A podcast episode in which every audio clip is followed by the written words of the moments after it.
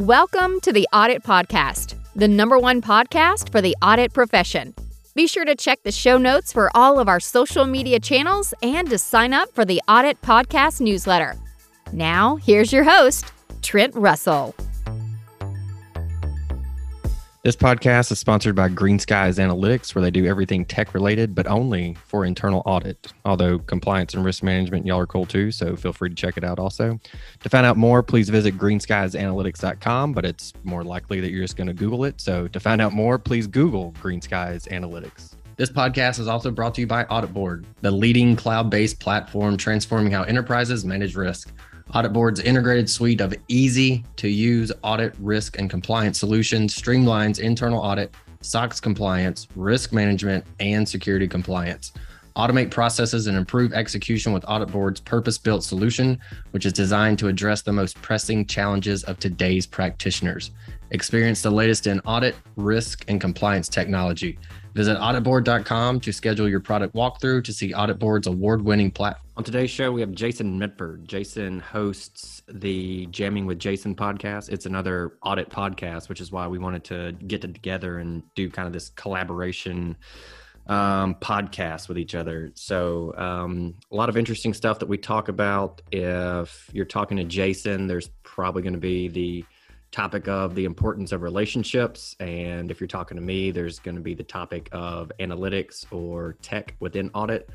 Um, so, of course, those are two topics that we both talk about.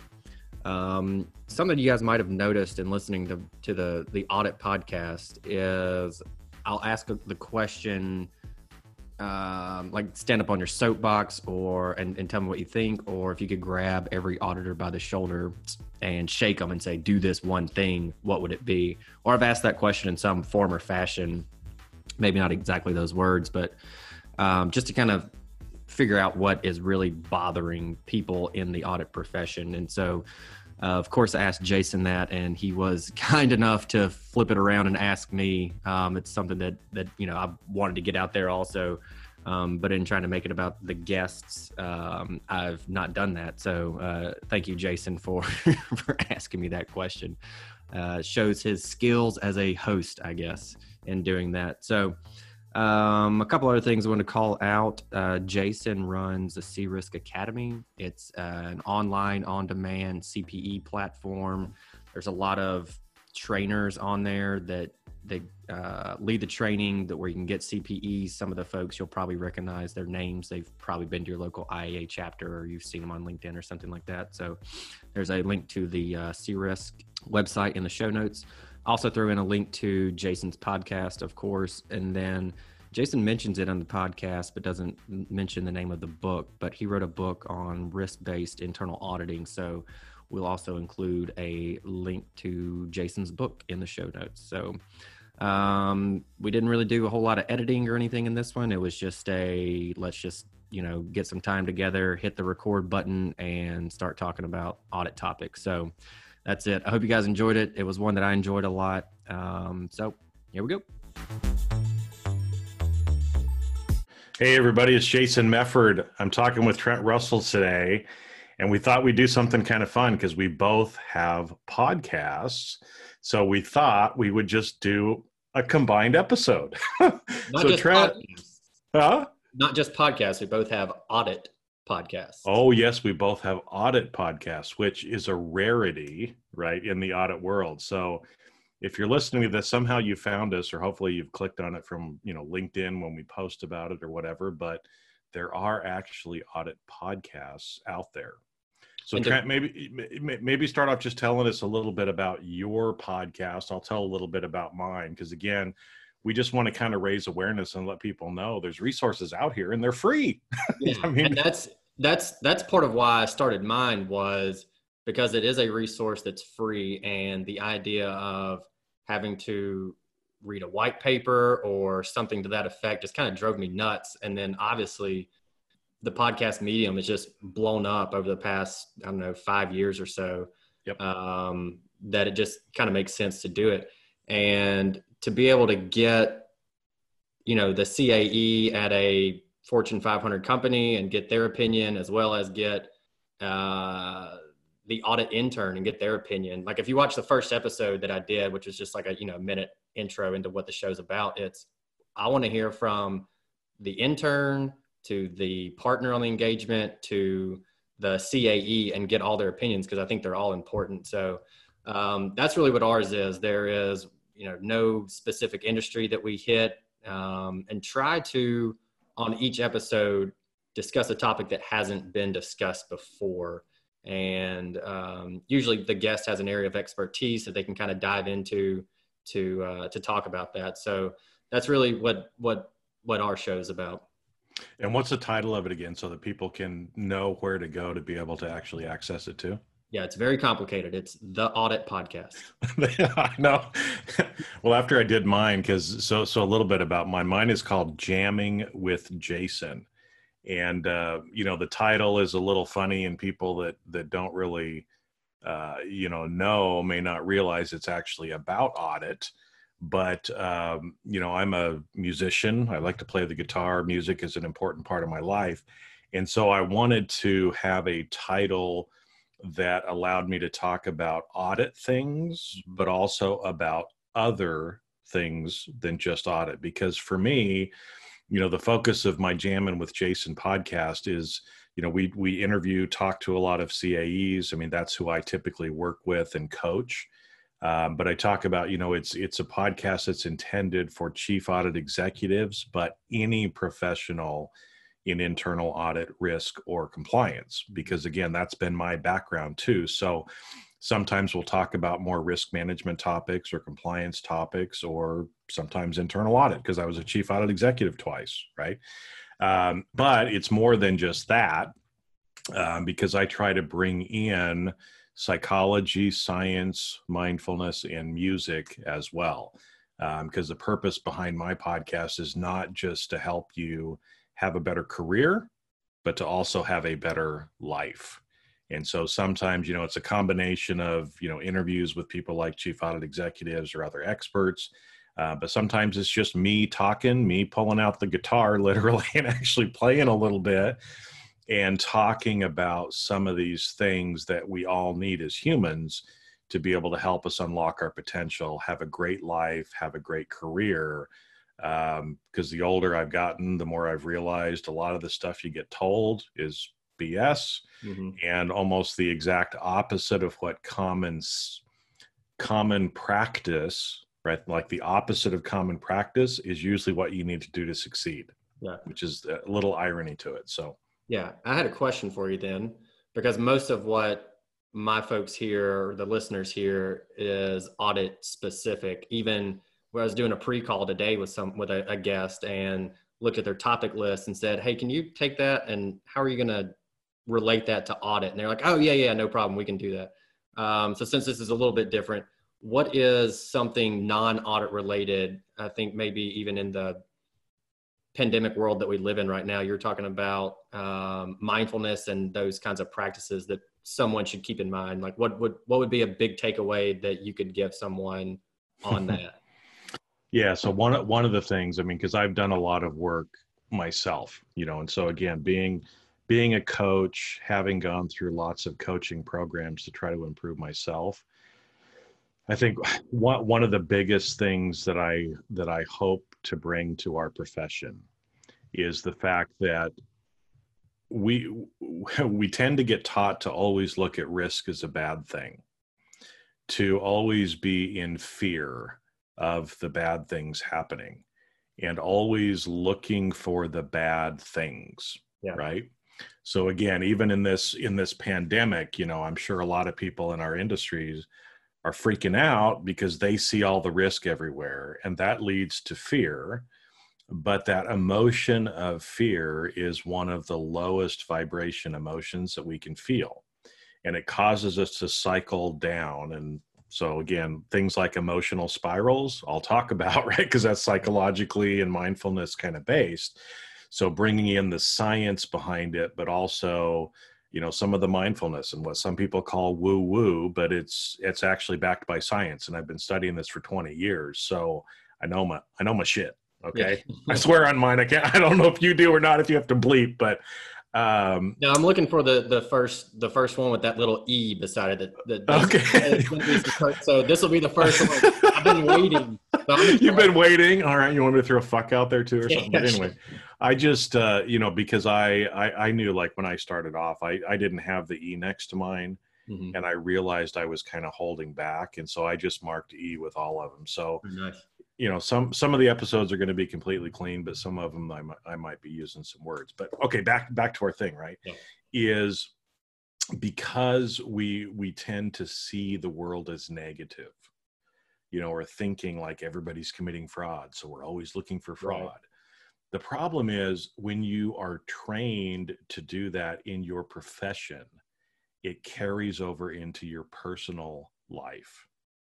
And so I tend to find that, you know, a lot of people in these spaces tend to have a negative outlook on the world right and instead so so i'm trying to help people get out of the fear and actually learn how to manage their emotions so that they can see the positive in the world. You know because you take something like fraud and everybody's always every auditor wants to talk about fraud. Oh Yeah, yeah. fraud fraud fraud fraud fraud right? Every time every time on cRisk Academy that we do a webinar on fraud it's like 1500 people sign up you know? And um but but the reality is in your organization there's maybe 1 to 5% of the people that are even committing fraud. Mhm. 95 to 99% of the people are doing everything the best they know how but when we view it from that negative lens then we start to believe that everybody's trying to screw the company right Yeah. and like I said, I've seen that in my own personal life. I've seen it with other people that I've coached as well, that that tends to carry over into our personal life. And I got to tell you, if you want to be happy, if you want to feel joy, you got to learn how to click that off and and quit doing that in your personal life. So that's that's why I kind of get off on some of these other side areas as well. Yeah, it, and it sounds like it's separating the office from the home life almost, or like a different take on that. Like you have to be able to shut off the "I'm not looking for the thing that you're doing wrong," you know, like just walking Yeah. down the street or whatever. Um, and I can see that because I was talking to a a guest that's going to be on the show soon, and about fraud, and talking about how you you've probably heard it you have to put yourself in the shoes of the fraudster and think like a fraudster to find the fraud. And so I can imagine if you're constantly doing that, you know, from nine to five or whatever, that once Mhm. five o'clock hits, it's hard to turn that off. So when you see something on the news or, um, you know, whatever, you immediately think worst case scenario or that person's lying or, and if you're watching the news, you're probably right anyway. well, that's one of the worst things you can do if you want to manage your emotions. yeah. right think, because because they're they're targeting they're trying to get you scared Yeah, yeah, and that's um, we were talking about back in that kind of talk with science. I was talking to somebody today again about something similar. Lifetime Fitness, the company, you know, the Mhm. gym, you know, you go work out, whatever. They stopped showing as policy um, Fox News and CNN and MSNBC because of the impact it has on your health. And they said, we can't be a company that's about health and then put that kind of stuff out there. So, um, all right, that's pretty interesting. yeah well it is and actually because i i even almost take it a little further in that i think a lot of these positive beliefs and views and changing how we think emotionally even needs to be brought into audit Um, and, and the reason for that is we have a poor perception in the organization.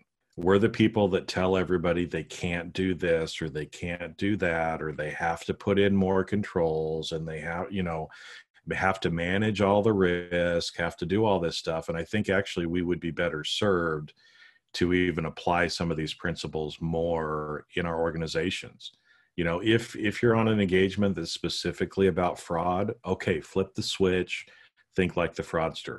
The rest of the time don't use that same lens because everybody else feels your energy and feels like oh my gosh i'm doing something wrong. They're going to find something wrong. Oh my gosh what you know kind of a deal. Yeah. and that is not the way to develop a relationship with people in the organization and that's something that we we've touched on a little bit on mine is about the relationships. And it's something that we don't talk about enough to the extent that i feel like probably make that a standard question is, is some somehow related to relationships how it's a lack of relationship has impacted you as an audit leader or someone in the audit uh, department or the benefits of having a relationship. And for the we have talked about it in one episode. And it's something kind of the advice that was given was or the way I took it was I've been told for years, you know, as soon as I graduated college, it was develop relationships. You got to have good relationships. it's about the relationship. And you're just like, I don't care. Like, just give me the work. I'll do the work. They'll be impressed by the work and I'll climb to the top kind of thing. Uh, and it took, I mean, almost 10 years until it kind of hit home that it is about the relationship and how important it is. And then also talking about happiness there's a, a study or, or uh, yeah, I guess it was a study that I read about the number one thing is the relationships that you have in your yes. life is the kind of the key to happiness more or less. And so when you think about that, it really honestly is about the relationships. And if you put all the the stuff aside, the politics, the uh, you know, for vendors, the wanting to sell something, if you just put all that stuff aside and you do make it about the person in the relationship there is a there is this like level of joy that comes with it that is nobody believes you. You tell them that until they put effort into it.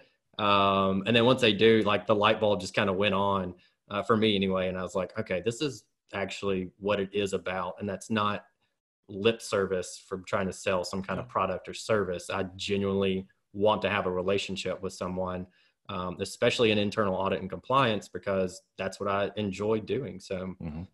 well, and it's interesting because you know you you made reference there, right, to that to that study.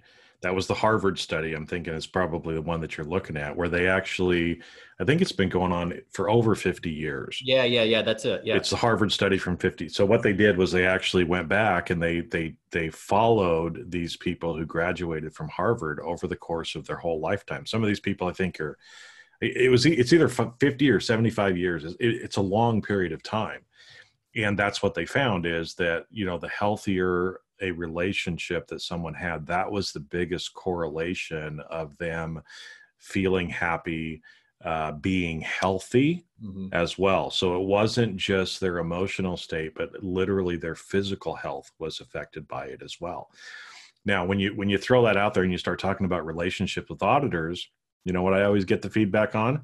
Oh, I can't have a relationship with people in the organization because that will that will uh, be a problem with my objectivity. Yep. To which I say bullshit. Yeah. right. You can still be objective and do your job, but if you don't have a relationship with people, you really can't provide the full value that you need to in the organization. Mm-hmm. And so anybody who's complaining about, I don't have a seat at the table, nobody's listening to me, they don't find internal audit relevant. Well, if you're saying any of those things, it's because you haven't developed those relationships. Yeah. And I when you develop those relationships, the other things take care of themselves. Yeah. Um, what C level executive isn't going to want someone they have a good relationship with to be at the table with them. You know, I mean, literally with like you think about your best friend and the stuff that you include them or your or your friends, the stuff that you include them on. It's the same thing. Like they, you know, it's I don't I don't know. It, I wish it didn't take me so long to figure it out, and I hope that the way you're telling it or the way I'm telling it, that somebody listening uh, between our audiences will go, "Oh yeah, you know what? You're probably right." Yeah, and again, I mean, because that's that's what I'm trying to get people to do. Think a little bit different, change the world, be different, be yourself, and and you'll be much happier. You'll be much healthier, but you'll also be able to add a lot more value to your organization. Yeah, you know, and and I think you know you mentioned there about the relationships. You know, I one of the companies where I was CAE, I noticed a big difference in my effectiveness when I got invited to the executive leadership retreats. Mm-hmm. So, you know, once a quarter, we'd go spend two or three days away. It was the top, you know, 10, 15 executives in the company. We'd go play golf because our CEO loved to play golf. I I kind of believe like Mark Twain. It's it's a one mile walk wasted. But anyway, I don't pref- I don't prefer I don't play yeah. golf yeah. really. I but I tell people I have clubs. You play I have golf? Cl- I have I have, I have clubs. I haven't pulled them out of my out of the out of the box in eight years since yeah. I left that job. But anyway, but but it wasn't. It was being with them on the golf course, having the dinners with them being in those meetings, but even more importantly, it was me hanging out at the bar mm-hmm. after the dinner with some of these people and actually developing the relationships. Some of the mentoring actually that I got from some of these people was fabulous for my life as well. You know, there was one guy who was head of sales, he was at right at the end of his career. Man, I learned a lot, right, about about how to be a leader from him. But I also, by developing that relationship, was able to learn a lot more about the organization, mm-hmm. and it made my job easier as a CAE. Yeah, because right? there's going to be information from most people withheld when they're talking to mm-hmm. audit, regardless of it's the CAE or the intern or whoever. So to be able to have that and them to be um, comfortable enough to tell you that, uh, yeah, it does make a huge difference. Because then you know, I mean, you have that that more or less you we shouldn't call it inside information but you kind of do have that mm-hmm. uh, that information so you do and and and you can balance you know your uh, i mean i i used to you know tell people i mean it's like it's like that sales guy right if if he was doing something wrong i liked him i was friends with him but I knew that I had a professional obligation to do my job. Mm-hmm. So if there was something that he or someone in his team was not doing that they were supposed to be doing, as an example, I still had no problem because of my personal integrity to still be objective the way that I needed to be. Now, yeah. in, in the way that I can. And that's another fallacy that that if we go back to psychology, most of us believe that we're much more objective than we actually are. So I get a lot of people, you know, in audit that are almost self-righteous about, you know, oh, I'm so objective. No, you're not. Yeah. Right. you know, again, there's all kinds of cognitive biases and lenses that you're viewing and bringing to what you're doing that you're not really as objective as you think you are anyway. So quit trying to hide behind it and just do your job and help your organization. Yeah, absolutely. Hey everyone, thank you for continuing to listen to the show. We want to say thank you again to our sponsors over at AuditBoard, the leading cloud based platform transforming how enterprises manage risk. AuditBoard's integrated suite of easy to use audit, risk, and compliance solutions streamlines internal audit, SOX compliance, risk management, and security compliance automate processes and improve execution with AuditBoard's purpose built solution, which is designed to address the most pressing challenges of today's practitioners. Experience the latest in audit, risk, and compliance technology. Visit auditboard.com to schedule your product walkthrough to see AuditBoard's award winning platform in action today. um, a, a, question that I wanted to ask you, and that I ask every guest, so maybe the listeners are, are looking forward to it. Usually there's usually a good answer that comes from it, but it is your, it might not be from me, but anyway.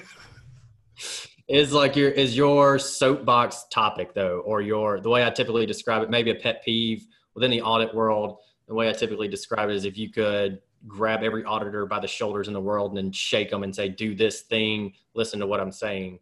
Uh, and maybe relationships is is that or a piece of it. Then what would that be? And the reason I really would like your opinion is you talk to so many different CAEs from from your podcast because it's been around for so long, and because of what you're doing through um, your training platform with cRisk, that you get exposure to those people, and then you've also done it yourself. So you've kind of you've been in it, but you're also looking at it from the outside. Also, you know, looking at it from the outside, looking in now. So what what is your what is your your soapbox topic Re- reach through and shake them a little bit actually it's funny bit. it's it's funny that you say that because i said you know i'm a really kind guy you know on my podcast uh-huh. but sometimes i'm going to reach through and i'm going to shake you and i might even slap you a little bit because you need to hear it right yeah. uh, because i care about you i care about people in this industry and and so for me kind of a soapbox side of it is i've i've been in this industry for a long time decades, right? And I and I've been through, I've been in those positions and the profession publicly tries to talk about how relevant and how important we are to organizations. And we're a profession because we we do the QAIP well that's bullshit okay? It's just because you do that does not mean that you're going to be relevant and valuable to your organization. Now we do play an important role in governance in an organization but you have to earn it. And you can't just stand up and say well i'm the internal auditor. You must listen to me right, right? and and people actually doing that and taking that sort of an approach has been hurting our profession for a long time. Because again we get viewed as the negative people the people who are jerks to work with. And and again what i've seen from a lot of these major downturns that we've gone through you know if you rewind back to the late 90s to the early 2000s to 2008 and now with what we're going through now all of these different events that we have lived through has lessened the relevance of internal audit in most organizations. And some people are going to go what are you talking about? Well let me let me try to explain when you when you took something like you know the dot com bubble and and and the introduction of sarbanes oxley it pushed internal audit back into more of a financial reporting compliance role. At the same time, organizations started developing or creating separate compliance, risk management functions, other internal assurance functions that historically, up until that point, internal audit had done a lot of that work. Now, I think one of the reasons is we haven't been doing as well as a profession as a lot of people are telling you. Mm-hmm. Because there's there would be no reason for the for the companies to create these other groups if we were doing our job the way we were supposed to. And so because there's more of these functions now, that led to the whole three lines of defense model, right? That didn't exist, you know, I'm just trying to remember when it came out. I think it came out, it must have been like 2008, 2009, something like that, when it first yeah. kind of came out. Why do you think it came out then? Well, 2008, everybody started creating more risk management functions and other stuff. And all of a sudden, we're like, hold it, just a minute. There's this second line of defense now that there never was before. How are we going to deal with this? Right.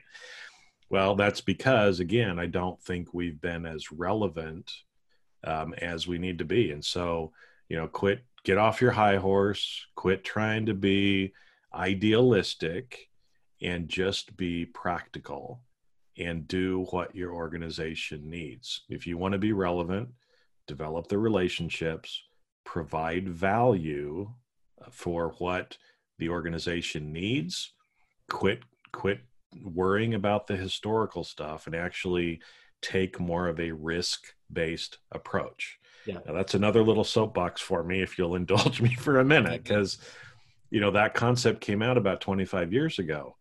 And still to this day, I would say 90% of the auditors misunderstand that concept. They risk rank what they think is important mm-hmm. instead of actually tying and thinking of risk from an objective standpoint, right? And actually tying it back to the objectives and working with the organization that way. That's why I wrote a book about it, you know, 10 years ago, because nobody was listening. People still aren't listening. That's why I created a whole certification course on risk based internal auditing mm-hmm. because people still aren't getting it. And and until I think we we understand those concepts more too, it's going to be hard for us to prove our relevance for people because because we come in with some ticky tacky little thing, right? Oh, you know, we found that twenty percent of these reports were not approved by the right person, and the executive looks at us and goes, "So, yeah, can you help me fix this twenty million dollar issue that I have over here?"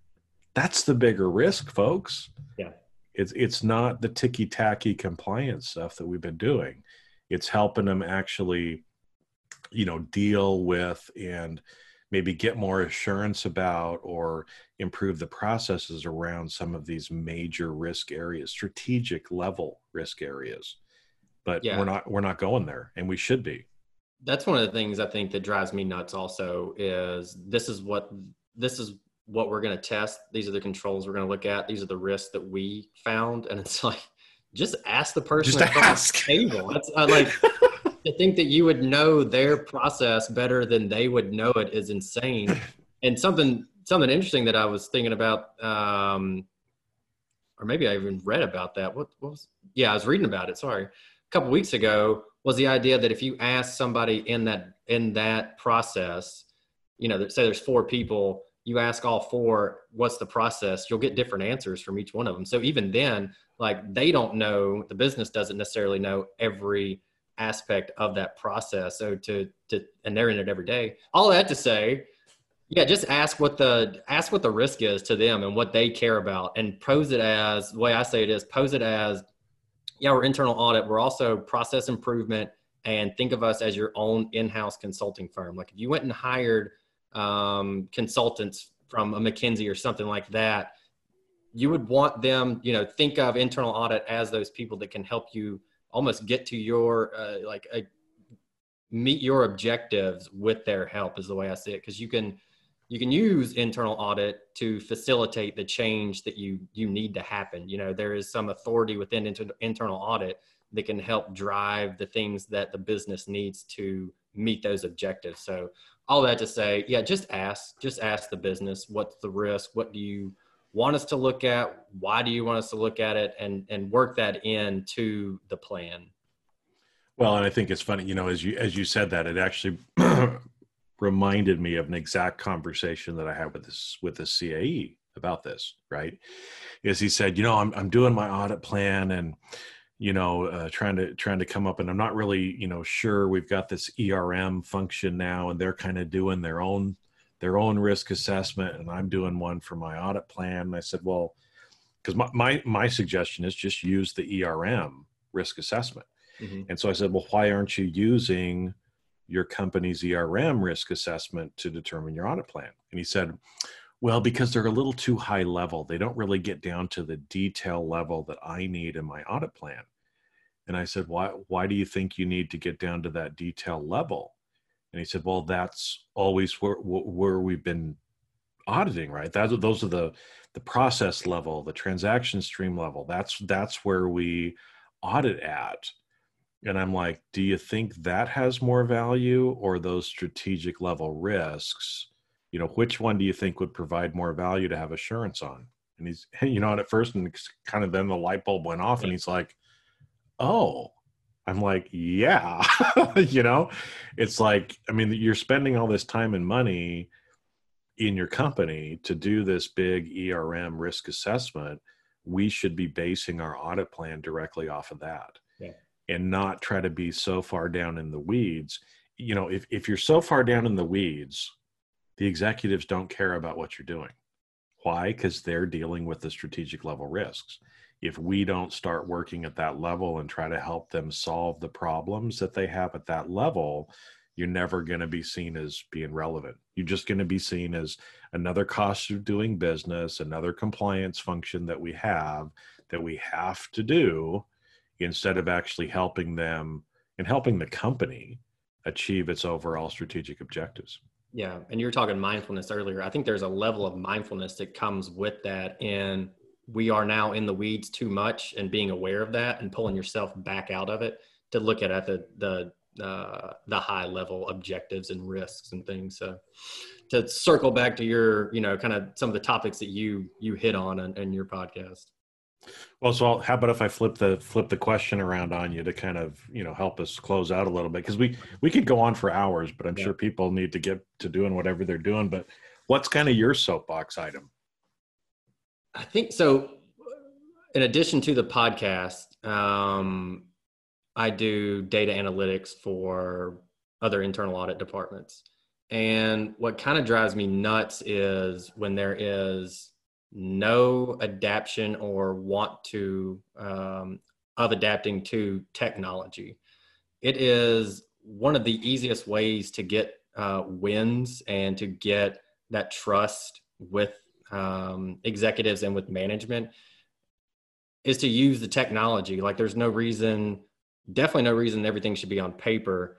Um, the tools are out there now, like they're relatively cheap enough. They're, I will say they are cheap enough, and there is for every every audit department there is something that can be used. Like I know there was, I was talking to someone, they're an audit department of one, and they're like, yeah, I, I understand the value of analytics, or at least I'm being told the value of analytics, so I know we need to work on it and get it incorporated. But you know, how can we do that? And even with that small audit department of one, there is a process that you can use, and there's tools that you can use to get analytics into your department and to get more tech into your department. So there is, you know,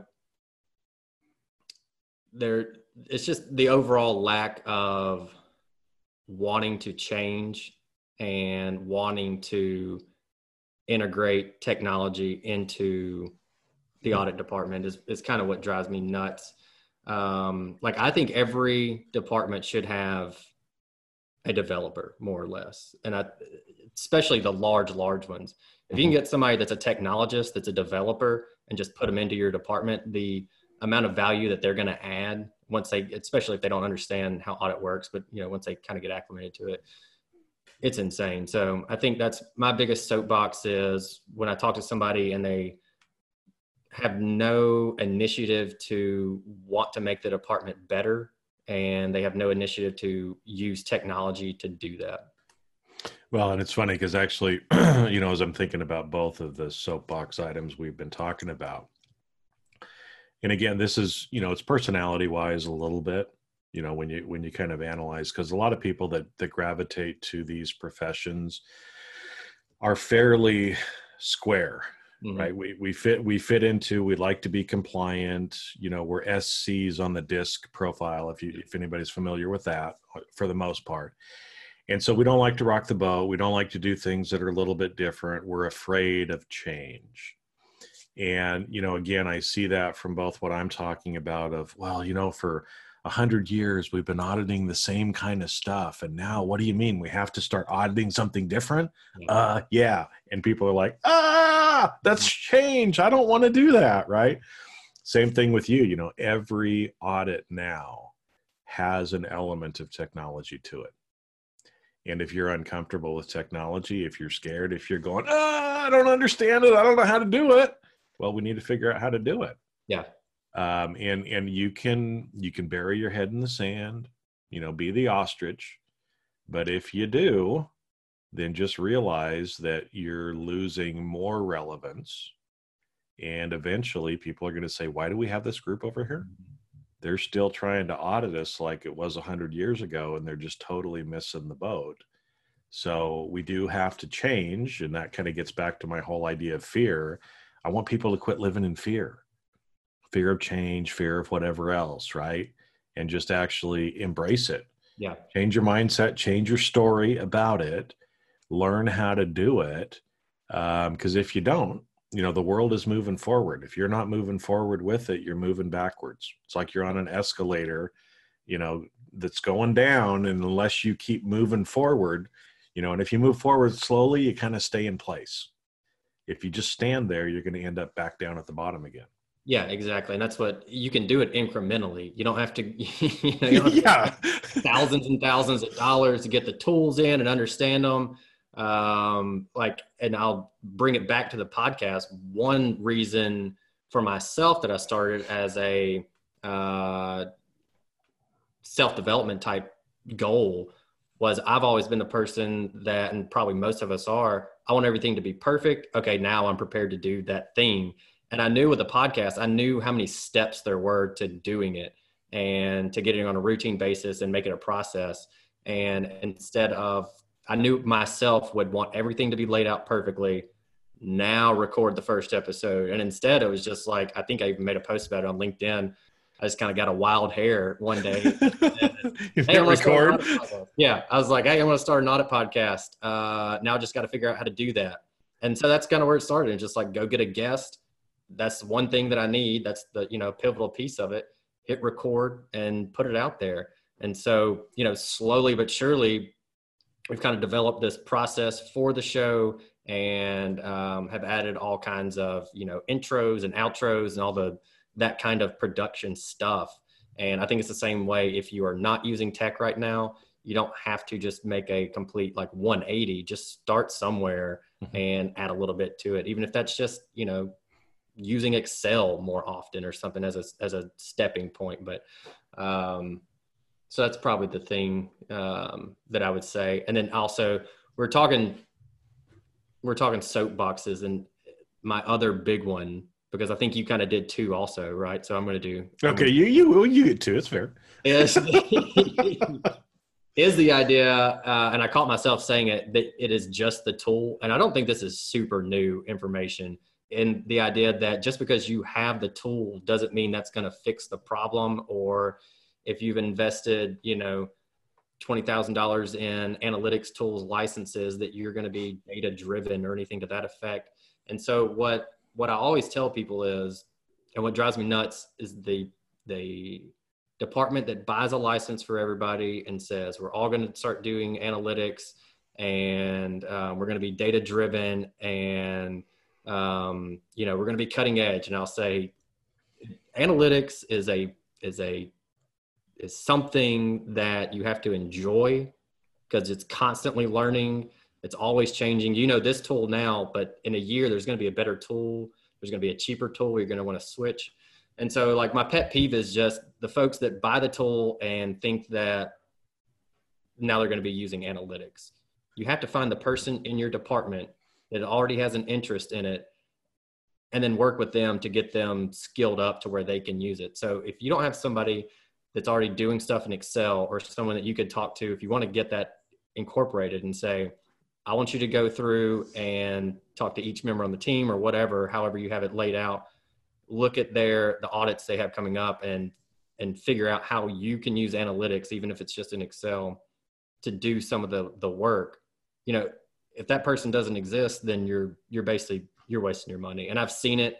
I've advised people don't do it that way. Don't just go buy the tool and assume it's going to work. They do it anyway, and then a year later they say, um, "Yeah, we don't really use the tool other than I've given this example.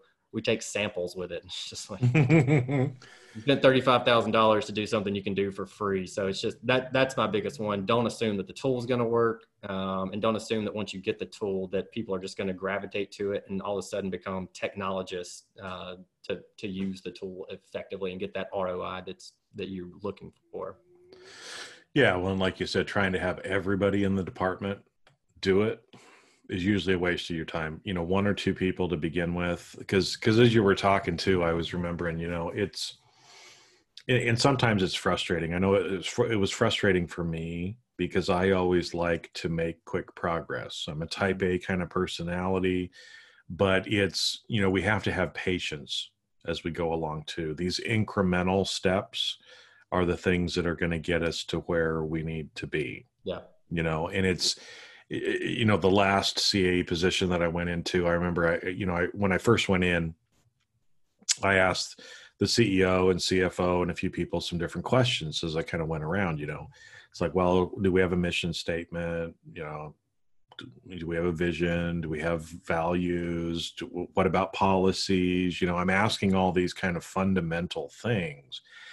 And when I found out that none of that stuff really existed, right? I knew that I had to. It, it's hard to audit when there's no policies, mm-hmm. right? And so there was some work that we had to do to begin with uh, before we could ever really do what I had envisioned that we'd be able to do. And it took four or five years to get to that point, you know, and that's just that's just the way it is. So yeah, you know, don't think you're going to accomplish everything overnight. You're all on big, huge battleships and they take time to turn and um, you know but just slow and steady wins the race. You do a little bit um, and you'll end up getting to where you want to be so. yeah i think the first step is you subscribe to the jamming with jason podcast, and the and the audit podcast the audit podcast. Those are excellent first steps everybody. They are. Well this has been fun. Yeah it was good. Appreciate it. I hope everybody uh, hope everybody enjoyed it. Give you a little flavor of both Trent and myself. Uh, but yeah, no, seriously, Um, you know, I know everybody's looking for free stuff. People love free stuff. Podcasts are free, my friends. So, you know, go out and listen. You know, when you when you listen, when you hear some of the stuff, I mean, if you want to go deeper in it, then reach out to me. I'll let you know where to go deeper to get into a course or some other kind of thing if you want to learn more about it. But like Trent said, it's a first step. You know, you don't know what you don't know. And sometimes just listening and going, oh, hold it. Right. So hopefully, even something that we talked about today gave you a little bit of an idea. So now just make a step. Take one little step this next week um, to get you closer to where you want to be. So. Yeah, and we're both active enough on LinkedIn. Shoot a message there, and we'll get back to you. You can find us. It's it's easy to find us on LinkedIn. Um, so yeah, just reach out to us because I I know I'm here to help. I know Trent's here to help because um, we really do care about our profession and want to want to help all of you. So reach out. All right. Well, this has been fun, Trent. We might have to do this again a little bit. Yeah, I think so. It was good stuff. Or just have you on as a solo episode. I think I'm going to get a lot of positive feedback, and especially because this is going to be the only episode with that little E beside it that we talked about. so, for all of those that like my potty mouth, I'll be back, huh? all right. Hey, everyone. Thank you very much for listening to this episode of the Audit Podcast. Whatever platform you're listening on right now, I'm sure there's a subscribe button somewhere. So please hit the subscribe button there. If you're listening through iTunes or Spotify, feel free to go give us that five star rating. It only took me about 16 seconds to give myself a five star review and it really helps to get future guests to come on the show. So we'd really appreciate that. Lastly, be sure to check out the show notes and follow us on all our social media channels on Instagram, on LinkedIn, and on TikTok. Also, if interested, please sign up for our weekly newsletter from the Audit Podcast. Thank you all. Have a great one.